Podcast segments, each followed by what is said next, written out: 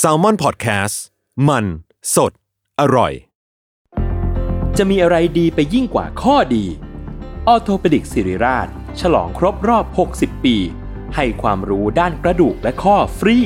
ในงาน 60 ปีออโทเปดิกสิริราช กิจกรรมเสวนาความรู้สู่ประชาชน ยกขบวนแพทย์แนวหน้ามาโชว์เคสเทคโนโลยี และนวัตกรรมใหม่ๆ ของการรักษากระดูกและข้อ พร้อมเสวนาให้ความรู้ด้านสรีระ สุขภาพร่างกาย การออกกำลังกาย และกายภาพบำบัดเบื้องต้น แถมด้วยเวิร์กช็อป คอนเสิร์ตจากศิลปินนักแสดง และของรางวัลอีกเพียบ ตั้งแต่วันที่ 13 ถึง 17 พฤษภาคม 2567 ณ โถงอาคาร 100 ปี สมเด็จพระศรีนครินทร์ โรงพยาบาลสิริราช อ่านรายละเอียดกิจกรรมเพิ่มเติมได้ที่เพจสิริราชออโทเปดิกส์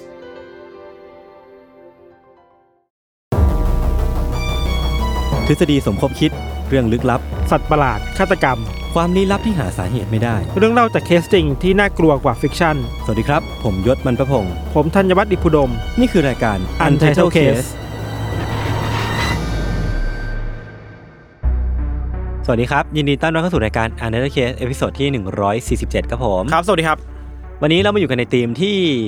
ชื่อภาษาไทยเนี่ยเรารู้แหละ มัน อืม คือเรื่องของการชำแหละศพ หรือว่า อืม การหั่นศพ อืม เออ คือภาษาอังกฤษอ่ะมันมีหลายแบบเลยคือเขาน่าจะใช้คำว่า dismembering มั้งผมไม่แน่ใจ dismember member คือรวมกัน เออแล้ว dis ก็คือแบบ เอาอ แย อก กออก แยกออก ะรเงี้ย ใช่ไหม ซึ่งบางทีอ่ะเราเราก็จะเห็นสิ่งเนี้ยเกิดขึ้นในขั้นตอนการทำลายหลักฐานแหละ อืม หรือแม้กระทั่งว่ามันอาจจะเกิดขึ้นในระหว่างการลงมือฆาตกรรมด้วย อื ซ้ำ ม อย่างเงี้ยเนาะเอออ ม แต่ว่ามันก็เป็นวิชวลที่ที่เรานึกถึงคำคำเนี้ยเราจะมีความกลัว ม หรือว่ามันมันค่อนข้างแบบเร้าอารมณ์อะ อืม พอสมควรอะเพราะว่ามันเป็น อืม อะไรที่มันไม่ควรจะเกิดขึ้นอะเนาะ มันเหมือนเป็นได้ทั้งวิธีการ อืมอืม และเป้าหมาย อืม ของฆาตกรหลายคนน่ะ เออเออเออเออ แล้วเราเรารู้สึกว่ามันเวลาเราพูดถึงเรื่องจริงที่มันน่ากลัวจริง ๆอ่ะการที่เราเห็นคนคนหนึ่งมีชีวิตอยู่อะแล้วเราสามารถบั่นคอเขาอ่ะ ม นึกออกปะ อืมอืม มันต้องไปถึงขั้นไหนนะ นึกออกนึกอ ใน อก แง่ คือแบ จิ บ ตใจอ่ะ ในแง่ของการที่จะรวบรวมสติ อืม และลงมือหั่นชิ้นส่วนออกมาเนี่ย อืม มันไม่ อืม น่าจะใช่สิ่งที่คนทั่วไปทำได้ สำหรับเราคือมันคืออนาเธอร์เลเวลไปแล้วอ่ะ เออเออเออเออเออเอออ่ะ ครับ วันนี้ก็จะเป็นเรื่องราวของธีมประมาณนี้แหละที่ ครับ ผมเองก็ไม่รู้นะพี่ธันเอาเรื่องอะไรมา ครับ แต่ว่าแน่นอนว่าพอธีมมาเงี้ยมันต้องมีเลือดแน่นอน ก็อาจจะต้อง อืมอืมอืม ทริกเกอร์วันนี้ทุกคนไว้ก่อนเล ครั ย บ ครับ เผลอๆปกน่าจะมีสีแดงด้วยมั้ย เออ ไม่รู้เหมือนกัน ของ ไม่รู้ ผ เห ม มือนกัน น่าจะใช่เหมือนกัน เรื่องของเราเนี่ยก็มี trigger warning อะครับ อืม หยดว่าเรื่องนี้มันก็มีเนื้อหาเกี่ยวกับการคุกคามทางเพศ แล้วก็การฆ่าตัวตายเนาะซึ่งอาจจะส่งผลต่อจิตใจของผู้ฟังได้ อืม เราย้ำหนาๆเรื่องการฆ่าตัวตายเลยอะ ครับ อืมก็ถ้าใครจิตใจอ่อนแอก็ข้ามไปดีกว่า พักก่อนดีกว่าครับ ครับ คือเรื่องนี้เกิดขึ้นในญี่ปุ่นหยศ อืม ปี 2017 ที่ผ่านมา ครับ เรื่องราวเนี่ยเกี่ยวข้องกับผู้หญิงคนหนึ่ง อืม อันเนี้ยสื่อญี่ปุ่นเนี่ยเขาปิดชื่อไว้ อืมอืม เราเรียกว่าคุณเอแล้วกันเนาะคุณ ครับ เอเป็นนามสมมตินะคุณเอเนี่ยครับเป็นพนักงานองค์กรด้านสังคม อืมอืม อายุ 23 ปี โอ้ยังเด็กอยู่เลย ทำงานอยู่ในเมืองที่ที่ชื่อว่าฮานจิโอจิฮานจิโอจิเนี่ยอยู่ในชานเมืองโตเกียวขอบขอบโตเกียวครับ ครับ ปกติแล้วเนี่ยคุณเอเนี่ยยศก็เป็นคนที่ค่อนข้างแบบมีชีวิตรูทีนชัดเจนนะ อือฮึ ออกจากบ้านไปทำงานกลับมาบ้านปกติแล้วก็เป็นคนที่ชอบอยู่บ้านไม่ค่อยออกไปไหนครับ มันมีเรื่องที่น่ากังวลเกิดขึ้นยศในวันที่ 21 กันยายนครับ ในวันนั้นน่ะคุณเอเนี่ย ก็ออกไปทำงานตามปกติเนาะแล้วก็เลิกงานตามปกติคือหกโมงครึ่งแต่หลังจากที่เลิกงานหกโมงครึ่งไปเนี่ย ก็ไม่มีใครสามารถติดต่อได้อีกเลยเว้ย อืม เพื่อนร่วมงานก็ติดต่อไม่ได้ อืม ไม่มีใครรู้ว่าคุณเอหายไปไหน เช่นเดียวกับพี่ชาย พี่ชายเนี่ยอยู่คนละที่กัน แต่ว่าพี่ชายกับคุณเอเนี่ยน้องสาวเนี่ย คุยไลน์กันทุกวันอยู่แล้ว ก็แบบสนิทกัน สนิทกันคุยกันทุกวัน แต่ว่า ถาม เฮ้ย ใคร วันนั้นน่ะ อืม ไลน์ไปก็ไม่ตอบ โทรไปก็ไม่รับ ก็หายไปแบบก็กังวลแล้วเนอะเกิดอะไรขึ้นไม่รู้ครับ ครับ พี่ชายเนี่ยก็เลยติดต่อคุณเอแทบทุกช่องทางยศ อืม ให้คนไปหาที่ห้องพักที่บ้านบ้านพักอ่ะก็ไม่มี อืม ใครเจอคุณเอเว้ยคอลไลน์ไปก็ไม่รับ โทรไปก็ไม่รับสักพักก็ปิดเครื่องไปเลยก็มี อืม แถมเรื่องราวเนี่ยมันก็ดูน่ากลัวมากขึ้นหลายเท่าอยู่เพราะว่าหลังจากที่ไม่รู้ว่าจะหายังไงแล้วอะ อืม พี่ชายก็เลยอ่ะลองไปดูในทวิตเตอร์ดีไหม อืม ว่าทวิตเตอร์น้องสาวจะทิ้งอะไรไว้หรือเปล่าอะ อืมเพราะคนญี่ปุ่นส่วนใหญ่ชอบเล่นทวิตเตอร์นอะ เออเขาเล่นมากกว่า Facebook อีก เออ พอเข้าไปดูในทวิตเตอร์ของคุณเออะครับ ก็พบข้อความที่เธอเขียนไว้ว่า ฉันอยากจะตาย อืม แต่ก็กลัวที่จะต้องตายคนเดียวเว้ย ครับ นี่คือทิ้งไว้ในทวิตเตอร์ อือฮึ สุดท้ายแล้วครับ พี่ชายก็รู้สึกว่าเออนี่มันน่ากังวลเนาะ อืม คือมันคือเมสเซจที่บอกว่าอยากตายอ่ะ อืม มันน่ากังวลว่าเธอเธอจะเป็นนายหรือเปล่าครับ พี่ชายก็เลยไปแจ้งความเรื่องนี้กับตำรวจในวันที่ 23 กันยายน คือสามวันหลังจากที่คุณเอหายตัวไป ครับ ตำรวจได้รับเรื่องไว้แล้วก็ช่วยตามหา ช่วยสืบหาเลย อืม ด้วยความกลัวที่ว่าพี่ชายอ่ะไม่รู้ว่าที่ทิ้งข้อความไว้แบบนั้นน่ะ เธอจะไปทำอะไร อืม หรือเปล่านะ อืม หายตัวไปกังวลเนาะตำรวจก็เลยไปค้นหาจากกล้องวงจรปิดอะครับยศ ในเมืองที่คุณเออาศัยอยู่อะไปค้นหาทั่วเมืองเลย แล้วก็ไปเจอว่า เฮ้ย ไปเจอภาพคุณเอเนี่ย อยู่ในสถานีรถไฟ อืม ของเมืองฮาจิโอจิ ครับ ก่อนที่เธอจะขึ้นไป แล้วก็เดินทางไปประมาณสัก 45 นาที อืม ไปลงที่อีกสถานีหนึ่งที่อยู่ห่างออกไปเนาะ ตอนที่ออกมาจากสถานีอ่ะ มีผู้ชายคนหนึ่งมารอรับคุณเอไว้ย อ่า เออถ้าสองคนก็แบบเดินจากไปด้วยกัน อ่าฮะ นั่นคือภาพสุดท้ายที่มีคนเห็น อ่า เราไม่รู้ว่าชายคนนั้นคือใครเว้ย พี่ชายก็ไม่รู้จัก ผู้ชายไม่รู้จักคือพี่ชายอ่ะ ถามตำรวจ อ่า ตำรวจก็แบบอ่ะไปเอาพยานมา เอาคนรู้จักของคุณเอมา ให้มาช่วยดูว่ารู้จักคนนี้ไหม ไม่มีใครรู้เลยว่าคนนี้คือใครเว้ย อ่าฮะ หลังจากที่พยายามตามหาแล้วว่าเขาเป็นใครไม่มีใครรู้ครับ พี่ชายก็เลย อ่ะ งั้นลองไปดูทวิตเตอร์เพิ่มเติมได้ไหม ว่าเจออะไรขึ้นบ้างนะพี่ชายจำได้ว่า เอ้ย น้องสาวเนี่ยเคยพูดพูดกันอยู่ว่า เนี่ย เธออ่ะ ใช้พาสเวิร์ดเดียวกับทุกโซเชียลมีเดียเลยนะ อืม แล้วเหมือนบังเอิญว่าพี่ชายรู้ว่าพาสเวิร์ดนั้นคืออะไรเว้ย อืมอืม ก็เลยลองล็อกอินเข้าเป็นทวิตเตอร์นี้แล้วบอกเข้าได้ ครับ พอเข้าไปดูในทวิตเตอร์ของคุณเอยศก็พบว่า ไอหลังจากที่เธอทวิตเรื่องอยากตายและอยากหาคนไปตายด้วยกันน่ะ อืม มันมีคนที่มาเมนชั่นเยอะมาก อืม รวมถึงคนที่มา DM ด้วย DM อืม คือ direct message มาหลังบ้าน อือหือ หาคุณเอเยอะมาก อืม บางคนบอกว่าเนี่ยรู้สึกเหมือนกันว่าอยากตาย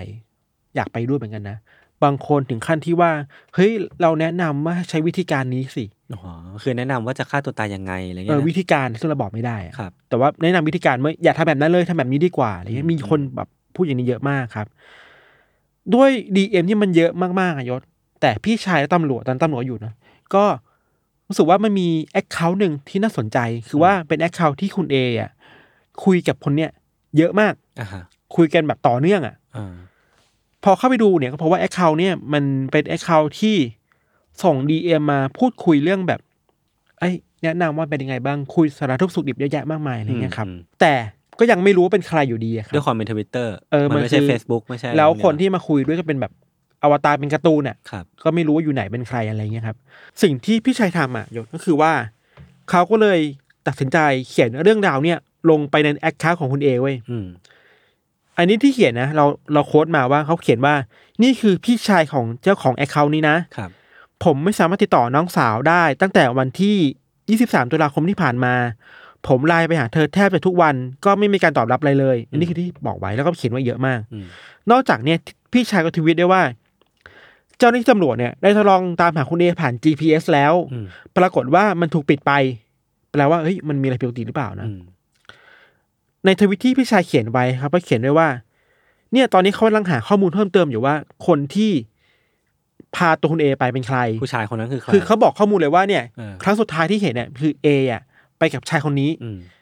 ก็เลยเหมือนมาขอความช่วยเหลือว่าถ้าใครรู้ว่าชายคนนี้เป็นใครช่วยบอกข้อมูลมาหน่อย อืม ตอนนี้กังวลมากเลยเลยครับ หลังจากที่พี่ชายทวิตเรื่องนี้ผ่านแอคเคาท์ของคุณเอไปยศ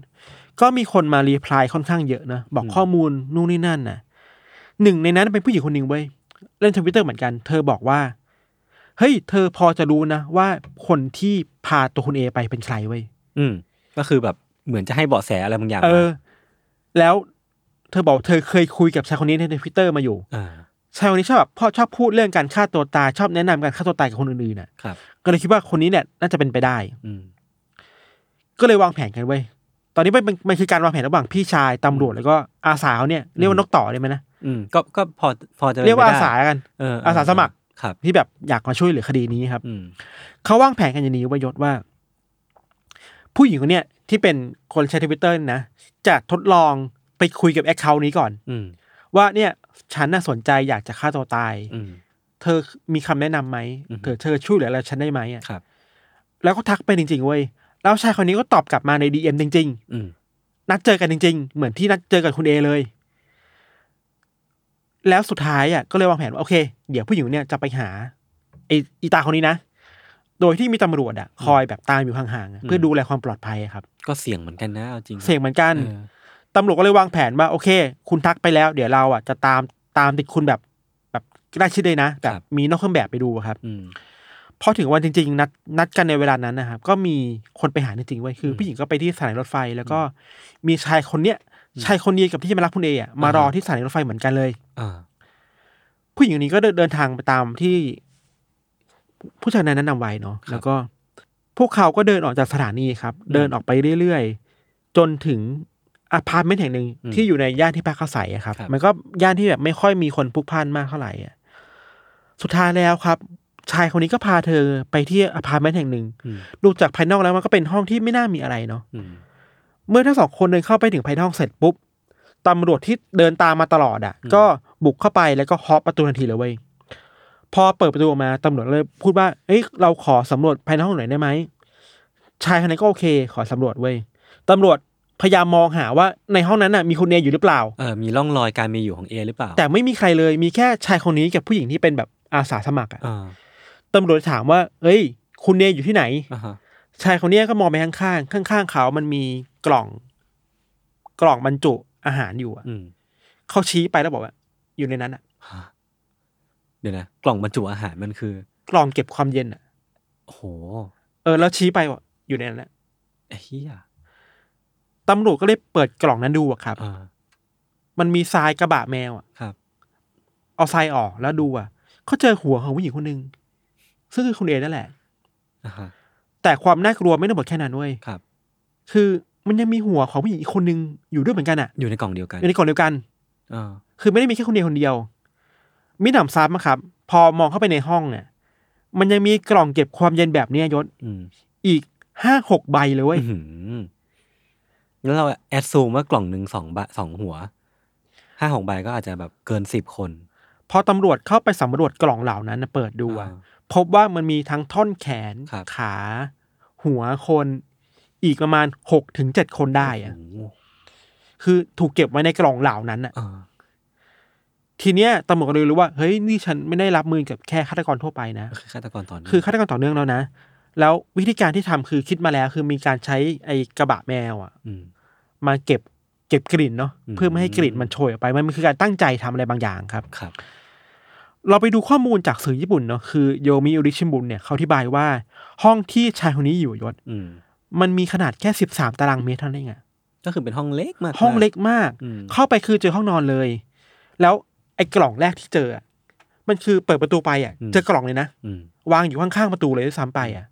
เราเข้าไปก็เป็นห้องที่นอนเว้ยไม่มีอะไรมีที่นอนแล้วก็มีกล่องอีกสี่ห้าใบหกหกหกเจ็ดใบเนาะ ตำรวจก็ได้สำรวจกล่องเหล่านั้นนะครับยศ แล้วก็ได้ข้อสรุปว่า ในกล่องเหล่าเนี้ยมีศพของคนรวมกันคือ 9 คนด้วยกัน โอ้โห ตำรวจได้ควบคุมตัวชายคนนี้ไปครับ แล้วก็ทราบชื่อในเวลาต่อมาว่าเขาชื่อว่าชิราชิทาคาฮิโร ครับ อายุ 27 ปี อืม เขารับสารภาพในเบื้องต้นว่าได้ติดต่อเหยื่อผ่านทวิตเตอร์ทั้งหมดเลย อืม เขาเลือกเหยื่อจากคนที่มีความรู้สึกว่าอยากจะฆ่าตัวตายอะ ก็อย่างของคุณเอก็ชัดเจนเนาะ แล้วก็ approach ไปหาคนเหล่านี้ครับ คดีเนี้ยครับตำรวจใช้เวลาเวลาอยู่หลายเดือนยศกว่าจะออกหมายจับชิราชิได้ครบทุกคดีอ่ะ อืม คือต้องใช้เวลาในการตรวจสอบตัวตนว่าคนเหล่านี้คือใครบ้าง ซึ่งบางคนไม่มีข้อมูลเลยเว้ย อืมอืม ใช้เวลาอยู่ประมาณสี่สี่ห้าเดือนกว่าจะได้ทุกทุกคนคือเก้าคดีอ่ะ อืม แล้วก็ออกหมายจับได้ครับ แล้วเอ้ยอย่างระยะเวลาของแต่ละศพอ่ะพี่ทัน เนี่ย ที่แบบว่าออ เนี่ย อ่า เนี่ นี่ ย คือคีย์สำคัญ ที่สำ ญ คัญเว้ยหลังจากเนี้ยครับ เราจะเล่าเรื่องราวที่เราสงสัยเว้ย อ่า คือว่า อันนี้คือเรื่องราวเกี่ยวกับชิราชิเนาะคือว่าตามระดับเหตุการณ์ที่สื่อญี่ปุ่นเขาได้งานเอาไว้ครับ อืม ชิราชิเนี่ยเกิดในปี 1990 เกิดและเติบโตในโยโกฮาม่า แต่ไม่ได้เรียนต่อมหาลัยเนาะเขาเลือกที่จะหารายได้ในงานพาร์ทไทม์ในซูเปอร์มาร์เก็ตนะครับยศ อืม ก็เคยทำงานประจำอยู่บ้าง เช่นทำงานในร้านปาจิงโกะ แล้วก็ อืม ต่อมาก็ไปทำงานเป็นเป็นแมวมองอยู่ในย่านคาบุกิโจ อ่าฮะ คาบุกิโจเนี่ยเป็นย่านที่ขึ้นชื่อเรื่อง ยานผู้ใหญ่ ธุรกิจสีเทาๆอ่ะ เออเออ มีเซ็กเวิร์กเกอร์เยอะมีมาเฟียมียากุซ่าเยอะอะไรเงี้ยครับ ครับ สิ่งที่ชลาชิตทำคือเป็นแมวมอง หาผู้หญิงไปทำงานเป็นเซ็กเวิร์กเกอร์ อืม คือไปแอปโรชหาคนอ่ะ อืม อะไรเงี้ยแม้จะอยู่ในวงการนี้ยศแต่คนในวงการเดียวกันเองก็มองว่าเคยมีคำพูดกันว่า เนี่ย ถ้าเป็นไม่ได้อย่าไปยุ่งกับคนนี้นะ อืม อันตรายมันคลิปปี้อ่ะมันมีพฤติกรรมแปลกๆอ่ะ ม คือคนที่เป็นแมวมองด้วยกันเองยังแบบเอ้ยอย่าไปยุ่งเลย อืม มันมีความแปลกๆอยู่อะไรอย่างเงี้ยครับ อย่างไรก็ตามครับ ข้อมูลจากสื่อญี่ปุ่นบอกว่าชิราชิทำงานอยู่ได้ไม่นาน ครับ ก็ถูกจับแล้วขึ้นศาล อืม ข้อมูลไม่ชัดเจนเขาบอกว่าเชลชีมีการเอาเปรียบแรงงานเซ็ก อืม เวอร์เกอร์หรือแรงงานอื่นๆน่ะทำให้เขาถูกจำคุก 14 เดือน แต่ อืม ลงโทษรอลงอาญา 3 ปี ไอช่วงรอลงอาญานี่แหละเขาถูกไล่ออกจากงานไม่มีเงินใช้ ก็เลยมาเช่าอพาร์ทเมนต์อยู่คนเดียว เขาเช่าอพาร์ทเมนต์อยู่คนเดียวตั้งแต่วันที่ 18 สิงหาคม อืม ด้วยความไม่ต้องการเงินมากก็เลยแบบเอ้ยหาวิธีการว่า จะหาเงินยังไงดีก็เลยอ่ะล่อลวงคนมาฆ่าเพื่อเอาเงินดีกว่า โอ้โห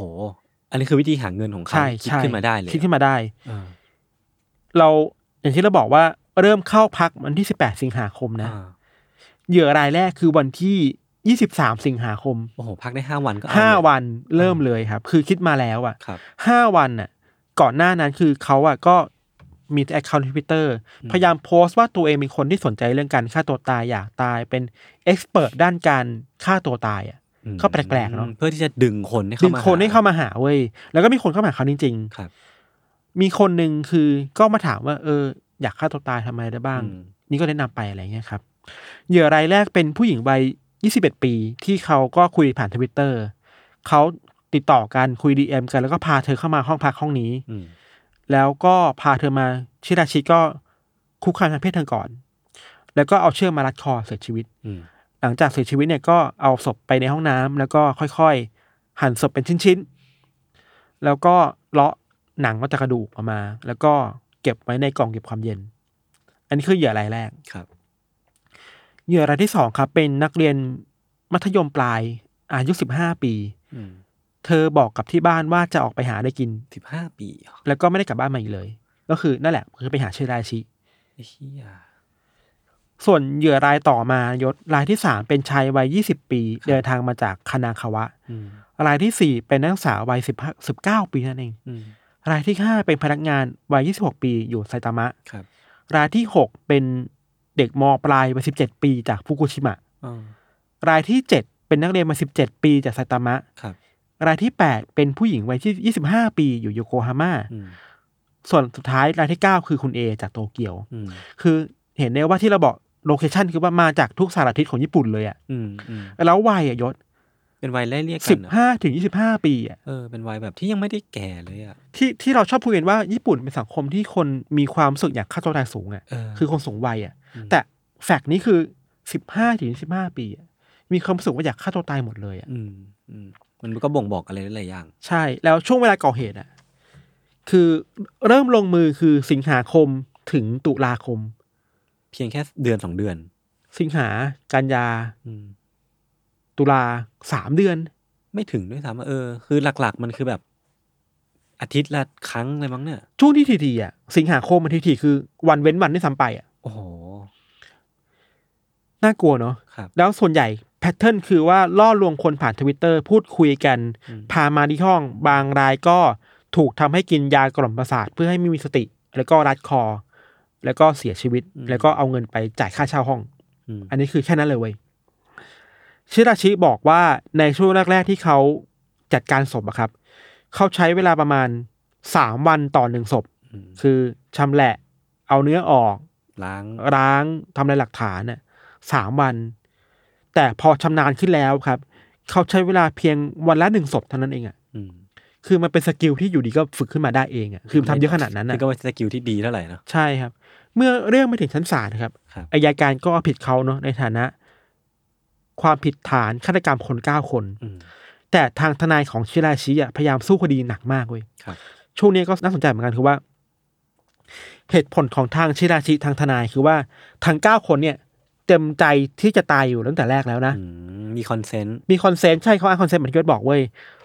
รวมถึงทนายเองก็พยายามจะชี้ให้ศาลเห็นว่าชิราชิอะมีความบกพร่องทางจิตใจหรือเปล่า พยายามขอให้แบบไปเช็คจิตใจเรื่อยๆอะไรเงี้ย อืม ประเด็นสำคัญอย่างที่ยศบอกคือคอนเซนต์เว้ย อืม มันสู้กันในศาลแบบนี้เว้ยคือว่า ทางทนายของเชลชีบอกว่า ทุกคนเนี่ย มีความรู้สึกว่าอยากจะฆ่าตัวตายแล้วนะ อืม สิ่งที่เชลชีทำคือ เป็นช่วยเหลือเขาด้วยซ้ำไปอ่ะ อืม แต่มัน อืม แต่นั่นแหละ อืม เวลาอยู่ชั้นศาลน่ะอายการน่ะ ตีตกเรื่องนี้หนักเลยเว้ย อืม เห็นด้วย คือคือเขามีหลักฐานว่า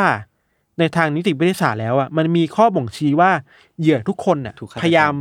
ต่อสู้ดิ้นรน อ่า อยู่อะเช่นรอยในการรอยตามร่างกาย อ่ะ อะ สมมุติว่าถูกรัดคอผมสมมุติก็ ใช่ มีมีรอยข่วนตามคอเพื่อ ใช่แบบนั้น ดึงออก แบบนั้นเลย อางงี้เนาะ มันมีหลักฐานอยู่ว่าทุกคนน่ะพยายามต่อสู้ขัดขืนน่ะ อ่า เพราะฉะนั้นการต่อสู้ขัดขืนมันแปลว่าทุกคนไม่ได้สนยอมนะ เออ นี่ก็เป็นหลักฐานที่ชัดเจนนะ โอเคแหละในในตอนคุยกันเราไม่รู้ว่าเป็นยังไงอ่ะ อ่า แต่ในศาลมันสู้ด้วยหลักฐานไง เออ ซึ่งหลักฐานทางนิติวิทยาศาสตร์มันคือแบบนี้ อืม แต่ว่าทางชิดาชีเองหรือทางทนายก็บอกว่าเฮ้ยไม่ มันคือรีเฟล็ก อือฮึ รีเฟล็กคือปฏิกิริยาตอบ ตอบ กลับ สนอง แบบแบบ อัตโนมัติ อัตโนมัติอ่ะ อืม มักสู้อย่างนี้ไปเว้ย ครับ แต่ว่า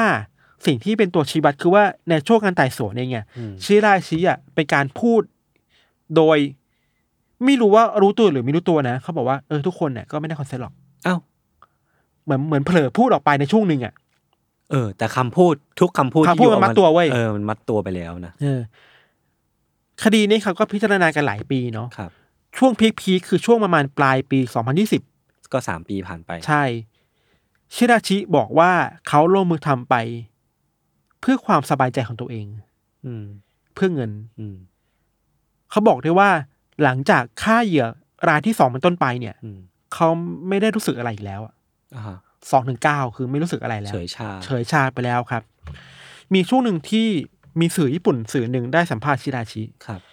เขาบอกด้วยว่าเขาได้ร่างเส้นแบ่งของความเห็นใจขึ้นมาระหว่างคนสองกลุ่ม อืม คนกลุ่มแรกคือคนที่เขาใส่ใจ อืม อีกกลุ่มคือคนที่เขาไม่รู้จักมาก่อน อ่าฮะ ซึ่งคนกลุ่มหลังเนี่ยคือเหยื่อเขา ที่เขาจะไม่มีความเห็นใจด้วยอ่ะ อืม ก็คือไม่ได้มองว่าเป็นแบบคนคนหนึ่งที่ แล้วไอการที่ทวิตไปหาว่าเราเราเข้าใจคุณมันคือ เสียแซร้ง เสแสร้งหมดเลย เพื่อล่อลวงมาฆ่าเพื่อเอาเงินนะครับ อืม เชลชียังโทษได้ว่า สาเหตุที่เขาเป็นแบบนี้เพราะว่าวัยเด็กมีปัญหาจากครอบครัว อืม อันนี้เราก็ไม่รู้จริงไม่จริงนะครับ เคยทะเลาะกับพ่อบ่อย อืม ๆ รวมถึงวิธีการล่อลวงเหยื่อในการตาล่อมอ่ะ ก็คือวิธีการที่เขาได้เรียนรู้มาจากการเป็นแมวมองในคาบุกิโจไว้ย อืม คือเวลาที่คนคนหนึ่งจะไปชวนมาทำเป็นโสเภณีเป็นเซ็กเวอร์เกอร์ มันจะใช้วิธีการพูดแบบหนึ่งอะวิธีการเดียวกันเลย ในการล่อลวงคนในทวิตเตอร์เว้ย ก็คือเหมือนแบบพยายามใช้ช่องโหว่ความอ่อนแอของคน ใช่ ในการดึงคน ใช่ มาอะไรเงี้ยนะ มีคำพูดหนึ่งที่ชิราชิพูดในสารเราสรุปเราเราติดใจมากเขาบอกว่า ถ้าตำรวจยังจับผมไม่ได้เนี่ย ครับ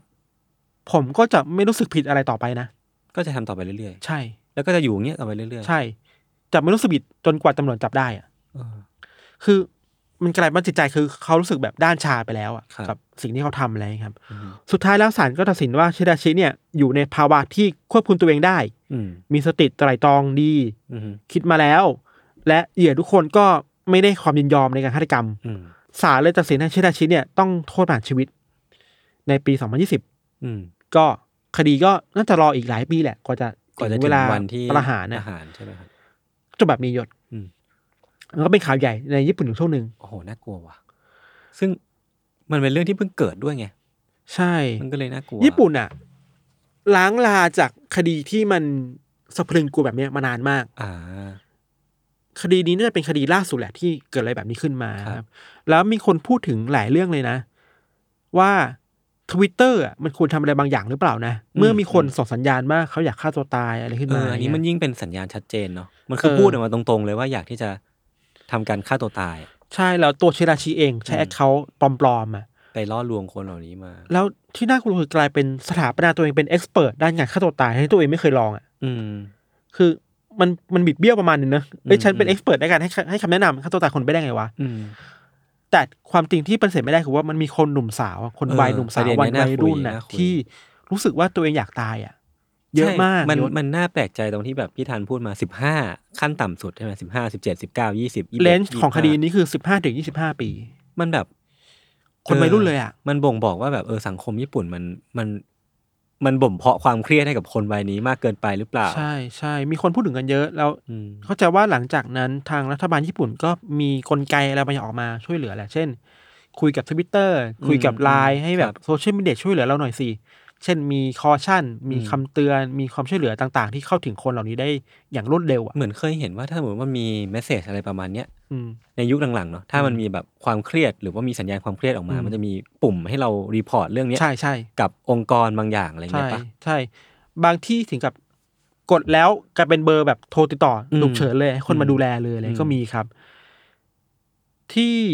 ส่วนตัว ครับ อตอนเราเคยเห็นคดีนี้เมื่อสามสี่ปีที่แล้วแหละ อือฮึ เชื่อไหมว่าตอนที่คดีมาแรกๆยศแอคเคาท์ของเชอราชีอะยังอยู่อยู่เลยนะ อือหือก็คือไม่ได้โดนแบนไม่ได้แบบ ยังไม่โดนแบนยังไม่โดนล็อก อืมอืม ยังมีคนทวิตไปหาอยู่เลย ทวิตไปด่าทวิตไปบ่นอยู่เลยอะ ครับ สักพักหนึ่งอะถึงทวิตเตอร์ถึงจะลบบัญชีนี้ไปอะ อืม แปลว่านี่แหละโซเชียลมีเดียมันตามไม่ทันอาการเจ็บป่วยผู้คนอะ เออเออ ในปีนั้นอะอีกเรื่องหนึงคือว่าเวลาเราพูดถึงญี่ปุ่นน่ะ อืม เราเราเกริดไปตอนแรกแล้วว่า ส่วนใหญ่คนมักพูดถึงคนวัยสูงวัยอะ อืมที่มีปัญหาเรื่องความแบบอ่ะเอจิ้งโซซตี้ ใช่ บางอย่าง แต่แกันแล้วอะมันกระทบทุกคนนะครับ แล้ววัยรุ่นอะสิบห้าถึงยี่สิบห้าปีอะมันเยอะมากนะที่แบบรู้สึกแบบเนี้ยรู้สึกว่า เอ้ย ไม่มีความรู้สึกอยากอยู่ต่อไปแล้วอะอยากตายอะฆ่าตัวตายอะ อืม แล้วเหงาอ่ะขนาดจะฆ่าตัวตายยังเหงาเลยรู้ว่ามันมันซับซ้อนไปอีกอ่ะ อืม เราว่านี่เป็นปัญหาใหญ่ไทยเองน่าจะมีภาวะจิตใจแบบเนี้ยครับ ครับ คือเหมือนว่า อันนี้ผมก็ไม่ได้มีความรู้เข้าใจนะ คือใน อืม เชิงเศรษฐศาสตร์เศรษฐกิจอะไรเงี้ย ผมมอ อื ง ม ว่าถ้ามันเป็น aging society อ่ะ คือมัน อืม ก็ต้องหมุนเงินเยอะหรือมีพลัง มีมีพัฒนาการเศรษฐทางเศรษฐกิจที่มันมามาทดแทนอะไรพวกเนี้ย ใช่ใช่ มันอาจจะไปไปสร้างภาระให้กับ ใช่ คนหนุ่มสาวที่จะเป็นอนาคตของชาติมากขึ้น ใช่ถ้าพูด อะไร ถึงเรื่องจำนวนเบื้องต้นน่ะ เออ ง่าย ๆ เลยคือว่า ภาวะสังคมสูงวัยแบบเข้มข้นมากๆเนาะ อืม คนกลุ่มน้อยคือคนวัยรุ่นน่ะ อืม ต้องทำงานเพื่อแบกรับ ใช่ คนสูงวัยเยอะมาก เออ แล้วสัดส่วนมันเหลื่อมล้ำมากอ่ะ อือฮึ แล้วคนแปลว่าคนที่วัยพวกเราอ่ะ ต้อง generate เงิน ทำงานหนักมาก อืม เพื่อไปดูแลคนสูงวัยอ่ะ ครับ ภาวะมันแบกรับสูงมาก อืม การแข่งขันสูงมาก ไม่แปลกที่เขาจะเครียดกันอะ อืมอืมอืมอืม แล้วหลาย ๆ คนที่เป็นเหยื่อครับ ทีวีญี่ปุ่นก็เคยทำสกู๊ปมาแล้วก็ไปดูมา แต่เราไม่ลงดีเทลมากเนาะ อืม คือหลายคนไม่มีสัญญาณการอยากฆ่าตัวตายเลยเว้ย ก็คือไม่เคยมีแบบการพูดออกมาแส อ ด ย่าง งออกมา อย่างคนที่สองอะวัยสิบห้าปีบอกที่บ้านว่าเออเดี๋ยวไปกินข้าวนะ เออ แล้วก็ไม่กลับมาอีกเลย โอ้โห ที่บ้านไม่เคยสังเกตเห็นอาการเหล่านี้เลยอะ ขนาดอยู่บ้านเดียวกัน แต่ว่าในอีกเวลาเดียวกันน่ะ คนเหล่านี้ในในเบื้องหน้าเขาดูเป็นแบบนี้แต่ว่าในทวิตเตอร์พวกเขาก็มีความระบายอารมณ์ ความรู้สึกเหงา อืม เปล่าเปลี่ยว อยากเสียชีวิตอยากฆ่าตัวตาย เยอะเหมือนกันอะ ครับ โลกมันแบ่งกันแบบเนี้ย อืมอืม เราว่าเนี่ยมันเป็นเป็นประเด็นหลักแหละ ที่สังคมเอเชียเนาะ อืม ญี่ปุ่นไทยอ่ะต้องเจออะไร อื เงี้ย ม อีกเรื่องหนึ่งคือชิราชีเองอ่ะในการฆ่าหันศพอ่ะถ้ากลับมาในธีมที่เราคุยหน่อย มีคนวิเคราะห์น่าสนใจดีเว้ยไม่รู้ว่าจริงไม่จริงนะคือว่าด้วยความที่ห้องมันเล็กมากสิบสามตารางเมตรนะยศมันเลยเป็นเหตุผลที่ทำให้ชิราชีต้องฆ่าหันศพเว้ย อืม คือไม่สามารถเก็บศพได้ อ่า ห้องมันเล็ก ด้วยปัจจัยที่มันแวดล้อมอยู่อ่ะ อืม ทำให้อ่ะถ้างั้นจะทำยังไงดีก็คงต้องหั่นศพเป็นชิ้นเล็กๆอ่ะ อืม แล้วเก็บไม่ได้ในกล่องแค่นั้นเอง อืมอันนี้ผมก็เห็นด้วยนะ คือสุดท้ายคือเจตนาในการฆ่าเขาแค่ต้องการเอาเงิน เพื่อมี อืม ชีวิตรอดอะไร อื เงี้ย ม มันไม่ได้คิดว่าแบบคิดอะไรเยอะเลยอะ อืม ไม่ได้มีความแค้นไม่ได้มีอะไร มันมันเฉยชา ใช่ ฉะนั้นการหั่นศพมันเป็นเพียงแค่การจัดการกับศพเท่านั้นเองอ่ะ ใช่ มันมีบางคำไม่ที่ราชิเคยพูดด้วยว่าทำไปเพราะอยากสบายใจ เออ เนี่ยผมยังไม่ค่อยเข้าใจ สบายใจในแง่แบบว่า มอง ได้เงินมาใช้ไง มองตัวเองแบบเป็นหลักเนาะ แบบมีอิสรภาพทางการเงิน อืม มากขึ้นอะไรเงี้ย อืมนั่นแหละเลยคิดว่ามันก็เป็นเรื่องที่น่ากลัวครับ อืมครับ แล้วทุกครั้งที่เวลาเราเล่าเรื่องคดีหันศพอ่ะมันจะมี อื วิชวลแบบนี้แหละสำหรับเรานะ สิ่งที่น่ากลัวสุดคือการชี้ไปที่ที่กล่องเก็บความเย็นแล้วบอกว่า เออ อยู่ในนั้นอ่ะ ใช่ แล้วเรา โคตรเย็นชายนะเว้ยเลือดเย็นมาก ของของผมอะขนลุกตอนที่พี่พูดวิชวลเรื่องการหั่นศพแบบเขาก็มันดูเหมือนเฉยชามากอะ อืม มันมันนึกภาพแล้วมันน่ากลัว อืม เออ นั่นแหละครับ ญี่ปุ่นก็วายญี่ปุ่นอ่ะ มีอีกเรื่องหนึ่งที่ที่อยากคุยก็คือเรื่องที่พี่ทันพูดพูดมาแหละเรื่องแบบ อืม ฆ่าตัวตาย อืม อยากตาย อืม กับการถูกฆาตกรรมอะ อืม มันไม่เหมือนกันมันคนละเรื่องกันแบบชัดเจนเลยอะ อืมอืมในคดีเนี้ยมีดีเทลอยู่บ้าง เออ คือในช่วงหลังๆ ที่ชิราชิยอมพูดความจริงแล้วครับ ครับ เขาบอกด้วยว่าเหยื่อแทบทุกคนน่ะ เมื่อถึงห้องแล้วอะ อืม อยากจะล้มเลิกไอเดียนี้นะ อืมอืมอืม คือเมื่อถึงจุดที่ตัวเองจะไปถึงจุดสุดท้ายแล้วอะ ครับ ไม่อยากตายแล้ว อืม นี่หรอกปะแต่ชิราชิแบบไม่ได้อะ เออ กูจะเอาเงินอะ ใช่เนี่ยผมถึงมองว่ามันแบบ เนี่ยมันมันต่างกัน คือเขาว่าไม่คนที่อยากฆ่าตัวตาย ไม่ได้แปลว่าเขาจะอยากที่จะจะถูกฆาตกรรมเว้ย ใช่ใช่ แล้วแบบเชนเลชีมันมันใช้ช่องโหว่ตรงเนี้ย ในการแบบทำให้มันมีการเสียชีวิตเกิดขึ้นจริงๆ ใช่ อะ ความน่าโกรธแค้นที่อาชีพสุดคือว่า เขาใช้ความอ่อนแอของคน เออ นะเป็นเป็นทางเข้าเพื่อ ครับ เอาเงินมาเอาประโยชน์ส่วนตัวมาครับ อืมอืม แล้วที่ยศเล่ามาไม่คิดเราคิดว่าน่าสนใจน่าคุยต่อคือว่า เวลาคนบ่นว่าตัวเองไม่อยากอยู่แล้วอ่ะ เออ มันคือส่งสัญญาณขอความช่วยเหลือ ใช่ เนาะ มัน SOS มันเป็นบางอ แล้ว ย่าง บางทีมันไม่ได้แปลว่าเขาอยากจะจากโลกนี้ไปจริงๆอ่ะ อืมอืมอืม ไอเพราะฉะนั้นน่ะไอการที่เรียกว่าอะไรสังคมสงเคราะห์นัก อืม จิตวิทยาจิตแพทย์ ได้เข้าหาคนเหล่านี้อะ ครับ ความช่วยเหลือได้เข้าที่มีอยู่มันสามารถเข้าถึงเขาได้อย่างรวดเร็วอ่ะ อืมอืม บางทีเวลาคุยไปเรื่อยๆ ก็ ก็จะเห็ จะ นเห็น ฮิ ความเจ็บ ได้ ปวดข้างในนะโอเคเขาไม่ได้อยากเสียชีวิตหรอก อืม เขาแค่เหนื่อยล้ากับโรคที่มันโหดร้ายอ่ะ อืม การได้เข้าเจอเข้าเจอกับผู้เชี่ยวชาญได้พูด อืม คุยกันบำบัดกันเรื่อยๆอ่ะความรู้สึกนั้นจะหายไปก็ได้นะครับ เนาะ อืม อะไรอย่างนี้ถือว่าความช่วยเหลือสำคัญเนาะ ใช่ใช่ใช่ แต่มันไม่ได้แปลว่า เขาบ่นแล้วเขาอยากจะถูกฆาตกรรมอ่ะมันไม่ใช่อ่ะ เออ เออ นั่นแหละครับ ครับ เวลาพูดถึงเรื่องเหล่านี้ก็มันก็กระทบใจเราตลอดแหละ อืมอืม ถามว่าทุกวันนี้ทุกคนมีความรู้สึกแบบนี้ไหมในบางพาร์ทมันก็มีนะ แบบเบื่อ เบื่อแล้วไม่อยากอยู่ต่อเหนื่อยกับสังคมแบบนี้ อื อ่ะ ม แต่นั่นแหละ อย่าคิดว่าอาการเหล่านี้เป็นอาการที่มันแก้ไขไม่ได้อะ ครับ ถ้าเราจะบอกนะสำหรับคือ ก็ไปหาหมอกันดีกว่า อืม ไปคุยกับแพทย์ไปกับผู้เชี่ยวชาญบางทีเขาจะช่วยเราได้อะ ครับ ดีกว่าไป เจอใครไม่รู้ที่เป็นแบบเชนาชีก็ได้อะ อืมมันท็อกซิกเนอะมันแบบ อืม เออ ครับประมาณนี้ครับ ครับเรื่องของเราประมาณนี้ครับ เดี๋ยวพักฟังโฆษณาสักครู่นะครับ แล้วกลับมาฟังเรื่องอยู่ต่อในเบรกหน้าครับ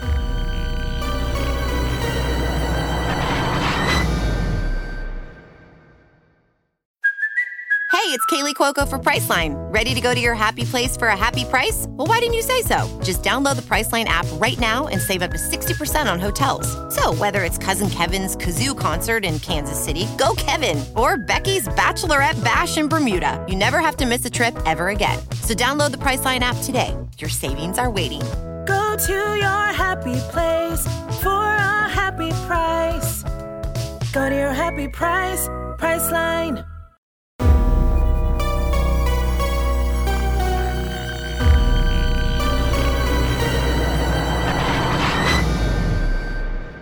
โอเค ก็กลับมาอยู่ในเบรกที่ 2 ของรายการ Another Case เอพิโซดที่ 147 นะครับ ครับ ก็ยังคงอยู่ในตีมพันศพเช่นเคย ของพิธันเมื่อกี้ก็เป็นเรื่องแบบว่าที่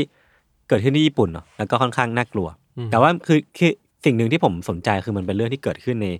ในช่วงเวลาที่มันแบบปัจจุบันประมาณหนึ่งอะ ห้าปีที่แล้ว เออ ซึ่งมันก็ยังทำให้รู้สึกว่ามันมันก็ยังไม่ได้หายไปไหนเนาะ ทวิตเตอร์นะ เออ มีความทวิตเตอร์ อืม มีความแบบสังคมญี่ปุ่นด้วย ครับ ของผมเนี่ยมันเป็นเรื่องที่เกิดขึ้นนานก่อนก่อนหน้าเรื่องของพิธันประมาณแบบอ่ะนานหน่อยเป็นแบบเกือบร้อยปีอะไรเงี้ย ครับ เนาะเรื่องนี้เป็นเป็นเรื่องของครอบครัวที่จุดเริ่มต้นเนี่ยอยู่ที่ประเทศเยอรมัน ครับ คือที่ประเทศเยอรมันเนี่ยมีสองสามีภรรยา ชื่อว่าฮาราวนะครับแล้วก็เด็กมาอเล็กซานเดอร์พวกเขาอ่ะแต่งงานแล้วก็อยู่กินด้วยกันที่แฮมบูร์ก ครับ แล้วก็มีลูกด้วยกันทั้งหมด 4 คนนะครับ แต่ว่าสิ่งที่ทำให้ครอบครัวอเล็กซานเดอร์เนี่ยแตกต่างแล้วก็ไม่สามารถทำให้ผมเรียกได้ว่าเป็นครอบครัวปกติได้เนี่ย อืม ก็คือตัวคุณพ่อฮาราวเนี่ยเป็นผู้สืบทอดลัทธิพื้นถิ่น ที่มีชื่อว่า The Lobber Society ยังไง The Lobber Society มันเป็นลัทธิที่เกิดขึ้นในช่วงต้นทศวรรษ 1800 ที่ อืม เมืองเดรสเดนที่เยอรมันเนี่ยแหละ มันเหมือนเป็นกลุ่มเล็กๆ ไม่ทันที่มีประมาณ 100 กว่าคน เป็นลัทธิในพื้นที่อ่ะ อืม ซึ่งทั้งร้อยกว่าคนเนี่ยมีความเชื่อแบบซิมเพิลซิมเพิลเลยนะ อธิบายง่ายๆเลยคือว่า ทุกคนที่ไม่ได้อยู่ในเดอะล็อบเบอร์โซซตี้อ่ะ อืม เป็นปีศาจ อ่า เออคือแบบ ตัดทุกคนที่ไม่ได้อยู่พวกเดียวกันอ่ะ คือใครก็ตามอ่ะมันอ่ะใครเป็นมันอ่ะ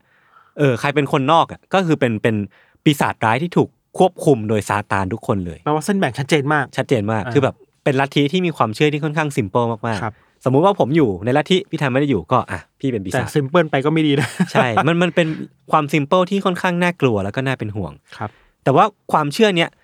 ความเชื่อเดียวเนี่ยมันก็ทำให้ความน่ากังวลหลายๆอย่างมันตามมาเนาะพอฟังมาปุ๊บมันก็ค่อนข้างเห็นชัดเลยว่า อืม อะไรมันจะตามมาบ้าง แล้วลองนึกภาพดูพิถันว่าครอบครัวอเล็กซานเดอร์อะฮาราวที่เป็นหัวหน้าครอบครัว แล้วก็ในขณะเดียวกันเป็นผู้สืบทอดลัทธินี้ด้วยอะ อืม คิดว่าครอบครัวของเขาอะจะต้องเจอกับอะไรบ้าง แบบใกล้ชิดมากแค่ไหนอะไรเงี้ย อืม มันน่าจะเข้มข้นมากกว่าที่สมาชิกลัทธิคนอื่นเจอด้วยซ้ำ อืม สิ่งที่เกิดขึ้นมาในครอบครัวอเล็กซานเดอร์เนี่ยเดี๋ยวผมจะค่อยๆ อธิบายให้ฟังนะว่ามันน่ากังวลยังไง ครับ ตัวละครหลักสำคัญของครอบครัวเนี้ยชื่อว่าแฟรงค์แฟรงค์เนี่ยเป็นลูกชายคนที่สองของของครอบครัวนี้ อืม ซึ่งฮาราวเนี่ยบอกว่าแฟรงค์เนี่ยครับเป็นเป็นเหมือนร่างทรงของพระเจ้า เป็นแบบว่าเป็นโปรเฟตเป็นแบบเป็นร่างทรงแล้วกันของพระเจ้าที่เป็นแบบเป็นเป็นก็อดเลยอะแล้วก็มามาเกิดใหม่ในร่างของแฟรงค์ซึ่งเขาเหมือนเป็นเป็นเมสไซยาเป็นอะไรพวกเนี้ยไปเลยอะแล้วคนในบ้านเนี่ยก็จะยกย่องหรือว่าแบบเชิดชูแฟรงค์เป็นสถานะเป็นเทพไปเลย อืม ซึ่งทุกคนในบ้านเนี่ยพี่ทัน ยกเว้นฮาราวเนี่ย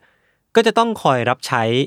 และคอยปรนนิบัติแฟรงค์ไม่เว้นแม้แต่แม่ น้องสาวพี่สาวทุกคนจะต้องคอยรับใช้แฟรงค์ทุกอย่างที่แฟรงค์ต้องการ อืม แฟรงค์ต้องการอะไร คนในครอบครัวต้องไปหามาให้ ครับ และคนในลัทธิลอบเบอร์โซซตี้เนี่ยก็จะต้องคอยดูแลแฟรงค์ด้วยเหมือนกันเหมือนเป็นคนในครอบครัว ซึ่งทุกอย่างที่ผมว่ามันหมายความถึงอะไรบ้าง คือมันก็เป็นทั้งเรื่องความต้องการพื้นฐานเนาะปัจจัยสี่อาหารการกินที่อยู่อาศัยหรือว่าแม้กระทั่งแบบความต้องการที่มันเป็นกิเลสส่วนตัวของแฟรงค์ อืม ก็ต้องตอบสนองให้ด้วย และทีเนี้ยพอแฟรงค์โตขึ้นมาเป็นวัยรุ่นหรือไม่ทัน ความต้องการที่มันจะผุดขึ้นมาในตอนที่เราเป็นวัยรุ่นอ่ะมันก็คือความต้องการทางเพศ อืม คนในครอบครัวอเล็กซานเดอร์อะก็ต้องตอบสนองความต้องการทางเพศของแฟรงค์ด้วย อืม เออ ซึ่ง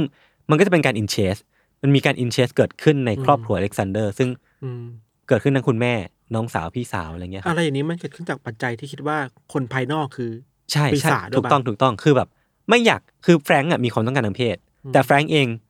ไม่สามารถไปมีเพศสัมพันธ์กับคนนอกลัทธิได้ เพราะว่าทุกคนเป็นปีศาจหมดเลย แปลว่าก็จะเหลือช้อยส์มากก็คือคนในครอบครัวเนี่ยแหละ มันก็เลยเกิดเป็นเหตุการณ์อย่างนี้ขึ้น คือเขาก็ต้องปลดปล่อยความต้องการทางเพศเนี้ยกับคนในครอบครัว จากนั้นแฟรงค์เนี่ยก็เลยเริ่มพัฒนาความสัมพันธ์ทางเพศกับคนในครอบครัวที่มันค่อนข้างแบบเป็นเรื่องปกติ เป็นรูทีนมาก ๆ เกิดขึ้นมาแล้วก็ทุกคนเนี่ยก็คือยินยอมแบบคอนเซนต์มาก ๆ เพราะว่าพวกเขาอ่ะนับถือแฟรงค์เป็นพระเจ้าไปแล้วอะไรเงี้ยครับ ครับ อืมเหตุการณ์ในครอบครัวเนี่ยมันก็ดำเนินแบบเนี้ยไปเรื่อยๆ จนกำแพงของบ้านอเล็กซานเดอร์อะมันเริ่มปิดไม่มิดแหละ อืม ค่ะข่าวลือมันเริ่มกระจายไปรอบๆบ้าน คนในพื้นที่หรือแม้กระทั่งโรงเรียนที่เด็ก ๆ ไปเรียนอะ อืม ก็เริ่มพูดกันถึงเรื่องสิ่งที่เกิดขึ้นในครอบครัวของอเล็กซานเดอร์แหละ ครับ แล้วก็เหมือนเริ่มเป็นที่รู้จักตำรวจเองก็เริ่มสงสัย แล้วก็อยากที่จะมาสืบสวนที่บ้านหลังนี้แหล้วว่ามันเกิดเหตุการณ์อะไรขึ้นบ้าง จนสุดท้ายเนี่ย ครอบครัวอเล็กซานเดอร์ก็ถึงตัดสินใจว่าจะต้องย้ายออกแหละ ในปี 1970 เนี่ยก็ตัดสินใจพวกเขาก็ตัดสินใจย้ายออกจากเยอรมันไปอยู่ที่บนเกาะเทเนรีฟซึ่งเป็นเกาะเกาะหนึ่งในหมู่เกาะคานารีที่อยู่ประเทศสเปนด้วยเหตุผลที่ว่าเนี่ยมันเป็นพระประสงค์ของพระเจ้า ที่พวกเขาจะต้องหนีออกไปหรือว่าย้ายออกไป แต่ว่าจริงๆแล้วเนี่ย เราก็รู้กันดีว่ามันมันมันคือกระแสสังคมอะที่ที่กดดันครอบครัวเนี้จนทนไม่ไหวนะครับ พวกเขาเนี่ยก็ไปอาศัยอยู่ที่เกาะเนี้ยอย่างค่อนข้างสงบเงียบ แล้วก็ใช้ชีวิตส่วนตัวมากๆ แบบ p r i v a t มาก ๆ ไม่มีใครรู้เรื่องราวของเขาเลย คือเหมือนอยู่ในบ้านอยู่ในอพาร์ตเมนต์แล้วก็ทำงานก้มหน้าก้มก้มหน้าก้มตาทำงานไป วันดีคืนดีเนี่ยก็จะมีเสียงออร์แกน เหมือนเป็นเสียงเปียโน ดังออกมาจากจากบ้านหลังเนี้ยซึ่งก็เป็นสิ่งที่แบบเพื่อนบ้านได้ยินเสมอทั้งกลางวันทั้งกลางคืน แล้วมันก็ดำเนินไปอย่างเงี้ยเป็นเวลาสิบเดือน ก็คือทั้งทั้งบ้านอเล็กซานเดอร์เนี่ยมาอยู่ที่เนี่ยได้ครบสิบเดือน จนมาถึงวันที่ยี่สิบสองธันวาคม ปีหนึ่งเก้าเจ็ดศูนย์มันมีเหตุการณ์บางอย่างเกิดขึ้นครับพี่ทัน ครับ คือในวันนั้นน่ะที่บ้านของคุณหมอคนหนึ่งที่อยู่ในในในเกาะนี่แหละ ชื่อว่าคุณหมอวอลเตอร์ทรังเลอร์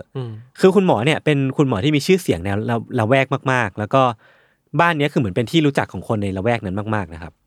วันนั้นน่ะที่บ้านของคุณหมอคนเนี้ยมีเสียงเคาะประตูดังขึ้นเสียงดังก๊อกก๊อกก๊อกตอนนั้นนะครับซาบินีอเล็กซานเดอร์เนี่ยคือเป็นหนึ่งในสมาชิกครอบครัวอเล็กซานเดอร์เนี่ยคือคือเขาอ่ะเธอเธอเนี่ยทำงานอยู่ในบ้านคุณหมอวอลเตอร์ แต่ว่าเธอเนี่ยทำครัวอยู่ก็เลยไม่ว่าง คุณหมอเนี่ยก็เลยต้องไปเปิดประตูแทน ปรากฏว่าเปิดประตูออกมาเนี่ยก็พบกับชายสองคนที่เนื้อตัวไม่ทัน เปรอะเปื้อนไปด้วยโคลนดำอะแบบเลอะไปทั่วทั้งตัวเลยแบบสกปรกมอมแมมมาก ครับ ๆ พวกเขาอะแนะนำตัวเองว่าชื่อว่าฮาราวแล้วก็แฟรงค์อเล็กซานอเล็กซานเดอร์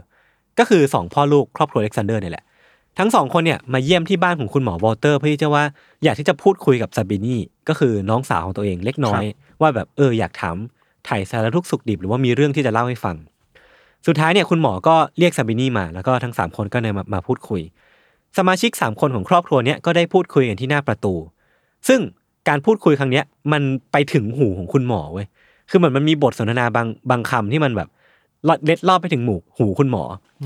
คุณหมอเนี่ยได้ยินสองพ่อลูกบอกกับซาบินี่ว่า พวกเขาเนี่ยลงมือฆ่าแม่และพี่น้องอีกสองคนไปแล้วนะพูดแบบนิ่งๆอ่ะ แบบเอ้ย พวกพวกเราเนี่ยฆ่าแม่เธอไปแล้วนะ แล้วก็พี่สาวน้องสาวอีกสองคนเราฆ่าไปแล้วเหมือนกันนะ มันเป็นคำพูดที่แบบ ปกติมาก อืม เหมือนเหมือนเล่าเล่าว่าเมื่อเช้ากินอะไรมาให้ฟังอะ อืม ต่อจากนั้นนะครับพี่ทันสิ่งที่ซาบินี่ทำอ่ะคือ จับมือพ่อของเธออะมากลุ่มไว้แล้วก็เอามาแนบแก้มบอกว่า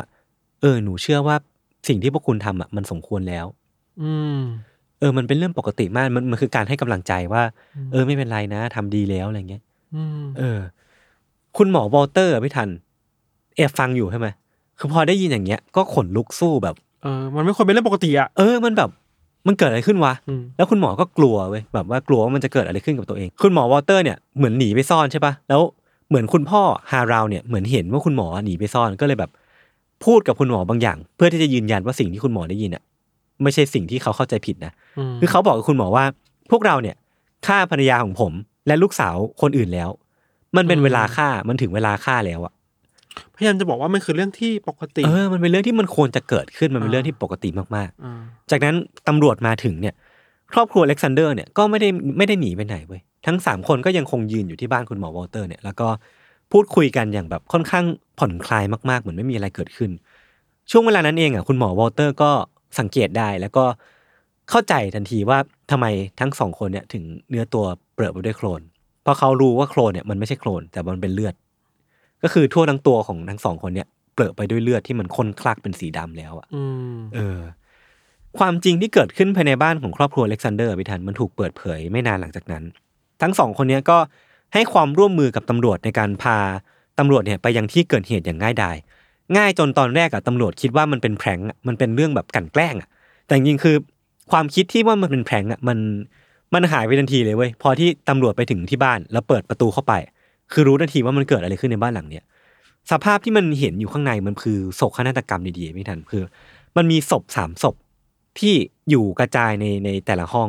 มีห้องนั่งเล่นสองศพ ห้องนอนอีกหนึ่งศพ ก็คือศพของครอบครัวอเล็กซานเดอร์นี่แหละ อืม มีเลือดแล้วก็เศษเนื้อกระจายไปทั่วบ้าน อืม คือพอจะเดาได้ว่ามันเกิดอะไรขึ้น แต่ว่าสิ่งที่มันน่าสะพรึงมากกว่านั้นนะพี่ฐานคือ ตามกำแพงบ้านอ่ะ มันมีอวัยวะต่างๆ ถูกแขวนเอาไว้อะ อืม คืออวัยวะเหล่านี้มันคือเต้านม หัวใจแล้วก็อวัยวะเพศของผู้หญิงที่ถูกแขวนเอาไว้ตามกำแพงบ้าน อืม ของแต่ละคนนะซึ่งมันมันน่าจะถูกตัดออกมาแล้วก็ถูกจงใจเอาไปแขวนเอาไว้เพื่อเพื่อทำพิธีอะไรบางอย่างอะไรเงี้ยครับ เออมันมันดูเป็นแบบทำเพื่อ เป็นริชวล วัตถุประสงค์บางอย่างอะเใช่ใช่ใช่ทีเนี้ยผมก็สงสัยต้องตั้งแต่เห็นแล้วว่ามันเกิดอะไรขึ้นกันแน่ในในบ้านหลังเนี้ยตอนที่มันเกิดเหตุฆาตกรรมขึ้น ครับ สิ่งที่เกิดขึ้นในวันนั้นนะพิธานมันคือการที่แฟรงก์อะครับ ประกาศว่า killing hour อะมันมาถึงแล้ว คือแฟรงก์อะเรียกสิ่งนี้ว่าชั่วโมงแห่งการฆ่า ผมเรียกมันว่าโมงยามแห่งการฆ่าแล้วกัน คือมันมันเป็นสิ่งสิ่งที่แฟรงก์อะเขาสถาปนาขึ้นมาว่า ถ้าเวลาเนี้ยมันมาถึงอะมันจะต้องมีการสังเวยกันเกิดขึ้น ต้องมีการเสียชีวิตเกิดขึ้นในบ้านของอเล็กซานเดอร์ อืม สำหรับแฟรงค์แล้วก็ครอบครัว มันคือช่วงเวลาที่หมายถึงการที่จะส่งผู้หญิงอะไปถึงสวงสวรรค์ เพราะว่าพวกเขามีความเชื่อแต่ดั้งเดิมว่าผู้หญิงอะครับ ผู้หญิงทุกคนเลยนะ มีปีศาจติดตัวมาตั้งแต่กำเนิด อืม และถ้าไม่ถูกฆาตกรรมอะผู้หญิงเหล่าเนี้ยจะไม่มีวันได้ขึ้นไปสวรรค์เพราะว่าพระเจ้าจะไม่ให้ขึ้นไป มันคือการคิดว่าทำความดีอะไรบางอย่าง ใช่ใช่เพราะฉะนั้นเนี่ยการที่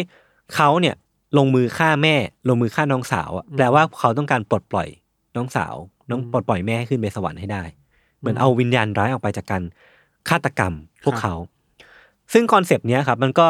เป็นที่รับรู้ของครอบครัวอเล็กซานเดอร์มานานมากแล้ว ตั้งแต่แบบยังอยู่ที่เยอรมันอยู่เลยมั้งมันก็วนเวียนอยู่อย่างเงี้ยมันมันเพียงแค่รอวันที่แฟรงก์อะครับจะประกาศว่าวันเนี้ยมาถึง อืม ประกาศว่า killing hour มาถึงแล้วนะ ซึ่งวันนั้นน่ะมันก็มาถึงจริง จุดทริกเกอร์ง่ายๆพี่ทัน คือแฟรงก์อ่ะบอกว่าวันนั้นนะครับเขานอนอยู่แล้วคุณแม่เขาก็นอนอยู่ข้าง อืม ๆแต่ปรากฏว่าเขาเห็นว่าคุณแม่มองมาที่เขาด้วยสายตาที่ไม่ไม่ไม่ค่อยดีเท่าไหร่ คืออแฟรงก์คิดเอาเองว่าสายตาแบบเนี้ยแฟรงก์แม่ไม่ควรที่จะมองเขาด้วยสายตาแบบเนี้ย อืม มันเป็นสายตาที่ไม่ควรที่จะพึงกระทำกับเขาอะซึ่งเป็นผู้สูงส่งอะเขาก็ไม่พอใจแล้วก็คิดตัดสินใจได้ว่าอ่ะเวลาแห่งการฆ่ามาถึงแล้ว แค่สายตาแค่นั้นเองนะ แค่สายตา แค่สายตาเท่านั้นเองที่ทำให้ไม่พอใจแล้วเขาก็เลย ตัดสินใจว่าจะต้องฆ่าทุกคนในครอบครัวทิ้ง ครับ ซึ่งความเศร้าก็คือว่าการทุบตีการฆ่าแกล้งที่เกิดขึ้นน่ะไม่ทัน มันมีหลักฐานที่บ่งชี้เหมือนกันว่า สมาชิกครอบครัวอเล็กซานเดอร์อะเหมือนจงใจทำให้การฆ่ามันเกิดขึ้นง่าย คือถ้าสมมติว่ามันจะมีการทุบตีเกิดขึ้นอ่ะ พวกเขาก็จะยื่นตัวไปรับเลยอะ อืม เออ อันนี้แค่นี้แล้วกันเนาะ อืม เออแต่ว่ามันค่อนข้างบั่นทอนจิตใจเหมือนกันคือแบบ ทุกอย่างมันเกิดขึ้นผ่านผ่านการยินยอม อืม เพราะว่าแฟรงค์เป็นพระเจ้า อืม เหตุการณ์นองเลือดครั้งเนี้ยครับ มันเกิดขึ้นในขณะที่ฮาราวผู้เป็นพ่ออะเล่นเครื่องดนตรีที่ชื่อว่าฮาร์โมเนียมไปด้วย ซึ่งมันจะมีความคล้ายๆกับออร์แกนคล้ายๆกับเปียโนอะไรเงี้ยเล่นเพื่อประกอบเป็นเพลงบรรเลงให้กับลูกชายตัวเองที่กำลังลงมือฆ่าสมาชิกครอบครัวตัวเองอยู่ เป็นแบบเพลงคลอคลอๆไป ใช่ นี่เหรอ ใช่และสิ่งที่เพื่อนบ้านได้ยินอะก็น่าจะเป็นเพลงที่คุณพ่อเล่นในขณะที่เหตุการณ์เหล่านี้มันเกิดขึ้นอะ นี่คิดภาพตามเป็นวิชวลที่น่ากลัวมากเลยนะ น่ากลัวน่ากลัว คือถ้าม ก เป็นเพื่อนบ้านน่ะเอ้ย น่าจะมีความสุขกันอยู่เนาะ ใช่ใช่ใช่ใช่ แต่ความจริงข้างในคือโห โอ้โหนองเลือด นองเลือดอยู่ ครับ ซึ่งหลังจากที่ฆ่าเสร็จแล้วครับ แฟรงก์ก็ลงมือใช้มีดเนี่ยชำแหละศพของสมาชิกครอบครัวทีละคน ก็คือตัดเอาอวัยวะที่ผมได้เล่าไปมาแขวนไว้ที่กำแพง อืม เพื่อเหมือนเป็นการเสร็จสิ้นพิธีอ่ะ อืม หลังจากที่เสร็จแล้วอ่ะหลังจากที่แบบลงมือฆ่าเสร็จแล้วลงมือตัดอวัยวะเสร็จแล้วอ่ะ อืม แฟรงก์แล้วก็คุณพ่อก็มาเล่นลองเล่นเต้นระบำกันอะเพื่อที่จะเฉเฉลิมฉลองกับการเสร็จสิ้นของพิธีอะ พวกเขามองว่ามันคือพิธีกรรมที่ศักดิ์สิทธิ์จริงๆเนาะ ใช่ คือ ใช่ ทุกอย่าง ใช่ มันถูกวางมาแล้วว่าต้อง ใช่ ทำแบบนี้ต้องเฉลิมฉลองกันน่ะ ใช่แล้วก็แบบร้องเล่นร้องเพลงเต้นระบำกันจน อืม เหนื่อยแล้วก็พักไป อืม จนเช้าวันนุ่งขึ้นอ่ะก็เดินทางมาหาซาบินี่ที่บ้านของคุณหมอวอลเตอร์ แล้วก็ ครับ สุดท้ายก็คือเรื่องราวทุกอย่างมันก็จบลง อืม สิ่งที่เกิดขึ้นหลังจากนั้นนะครับ มันคือกระบวนการในชั้นศาลซึ่งเอาจริงแล้วมันก็ค่อนข้างน่ากังวลเหมือนกันค่อนข้างน่าเป็นห่วงคือ มันสุดท้ายอะด้วยพฤติกรรม แล้วก็คำบอกเล่าของคนรอบตัวอะ ครับ ว่าพฤติกรรมของแฟรงก์เป็นอย่างนี้ พฤติกรรมของคาราวเป็นอย่างเนี้ย อืม สุดท้ายสองพ่อลูกก็ถูกตัดสินว่ามีความบกพร่องทางจิตมีอาการทางจิต อืม แล้วก็ไม่ได้รับโทษ แต่ว่าถูกส่งไปบำบัดที่โรงพยาบาลจิตเวชแทน อืม อืมแล้วก็อยู่ในนั้นน่ะ ตัวซาบินี่อะครับก็คือที่เป็นสมาชิกครอบครัวที่รอดอะ อืม คือเหมือนต้องการที่จะตามสองคนเนี้ยไปอยู่ในโรงพยาบาลด้วย แต่ว่าเหมือนเงื่อนไขเธอไม่ถึงอ่ะก็เลยถูกส่งไปที่คอนแวนต์แทน แล้วก็ไม่ไม่มีใครได้รับข่าวคราวจากเธออีกเลย ครับ สุดท้ายเนี่ยเวลามันผ่านไปประมาณ 20 กว่าปี 23 ปีได้มั้งครับ ทั้งสองพ่อลูกเนี่ยก็อยู่ในโรงพยาบาลต่อไปเรื่อยๆ จนวันหนึ่งเนี่ยเขาก็อาศัยช่องโหว่ของโรงโรงพยาบาลเนี่ยพากันหนีออกมาจากโรงพยาบาลได้ แล้วก็ไม่มีใครได้รับข่าวคราวของสองคนนี้อีกเลยว่า น่ากลัวนะ ทุกวันนี้อยู่ที่ไหนห เอ รือ อว่า น่าก ไป ลัวนะ ไปทำอะไรอยู่ที่ไหนอะไรอย่างเงี้ยครับ อ่า ก็ประมาณนี้ มันคือลัทธิ เออ ถูกไหม ใช่ เราคิดว่าความน่ากลัวของลัทธิเวลาเหล่านี้เรื่องเหล่านี้คือว่า อืม มันสามารถทำงานแบบความคิดคนได้ขนาดนั้นเลยอะ เออ ที่ เออ ทำให้มองการฆ่าคนมองว่าเชิดชูคนหนึ่งเป็นคนที่ อืม เป็นพระเจ้าที่ศักดิ์สิทธิ์ที่สุดอะ ใช่ใช่ใช่ คิดอะไรทำอะไรต้องเป็นไปตามนั้น ห้ามใครมา เรียกว่าอะไรล้ำเส้น อืม อย่างแม่แค่สายตามอง ไม่ได้โกรธแบบ แล้วตีความเองด้วยนะว่า ใช่ใช่ มองสาย ใช่ ตาไม่ดีโกรธอะ เราไม่รู้ด้วยซ้ำว่าคุณแม่ใช้สายตาแบบไหนอะมันจะเป็นสายตาปกติเพียงแต่ว่าแฟรงค์มูดดี้อยู่หรือเปล่าอะไรเงี้ย เออ เนี่ยแหละมันคือการเวลามันมีลัทธิบูชาตัวบุคคลเข้มข้นขนาดเนี้ย เออ มันน่า เออ กลัวไง ใช่ใช่ใช่ใช่ แล้ว มันนิยามมันผูกเอาความถูกต้องทุกอย่างไปใส่คนคนนี้หมดเลยอ่ะ อืม เอออื อืมแล้วอย่างที่เราบอกว่าความน่ากลัวของเขาอ่ะพี่ทันก็พูดเสมอนะว่ามันมันนำไปสู่อะไรที่ ที่เราอาจจะคาดไม่ถึงได้ด้วยซ้ำอ่ะ อืม และเหตุการณ์นี้มันก็สำหรับผมอะผมคาดไม่ถึงว่าจะมีสิ่งนี้เกิดขึ้นนะเว้ย บรรยากาศของคดีนี้คือแบบ มันมันเลือดเย็นอ่ะสำหรับเราอ่ะมันเย็นชามากเลย อืม ทุกคนมองว่านี่คือสิ่งที่ควรทำ ใช่ใช่ใช่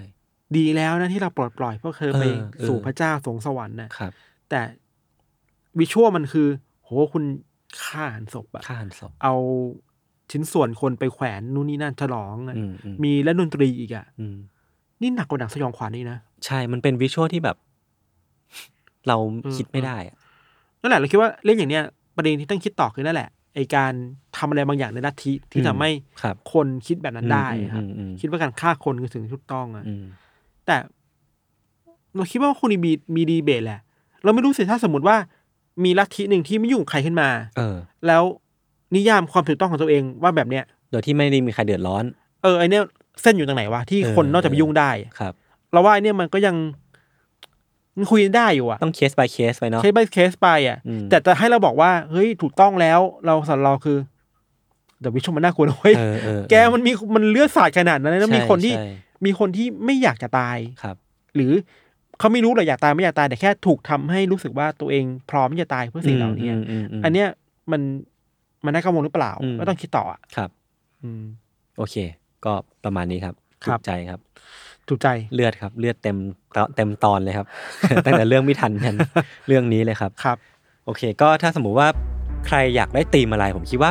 ก็เสนอกันมาได้นะ เพราะว่าห อื ลาม ย ๆ หลาย ๆ ครั้งที่ผ่านมาเนี่ยเราก็ฟังรีเควสของทุกๆคนเหมือนกันแบบ อืม อยากฟังเรื่องนี้แล้วก็เออกมาเล่าอะไรอย่างเงี้ยเนาะ ครับ ก็ถ้ามีใครอยากให้เล่าเรื่องอะไรอีกก็ก็มาคอมเมนต์กันได้นะครับ สับประหลาดไหมล่ะ สามรอบ แล้วนะ สัตว์ประหลาดนี่มาบ่อยมากเลยนะ เอ้ยแต่แต่เราห่างหายกับเอเลี่ยนไปนะ เอเลี่ยนเหรอเออเอเลี่ยนหายไปสักพักเหมือนกันนะเอเลี่ยนหายไปประมาณแบบยี่สิบสามสิบตอนได้ เออ เออเอาเอเลี่ยนไหม แต่ว่าทำไมชื่อไหนอ่ะ extraterrestrial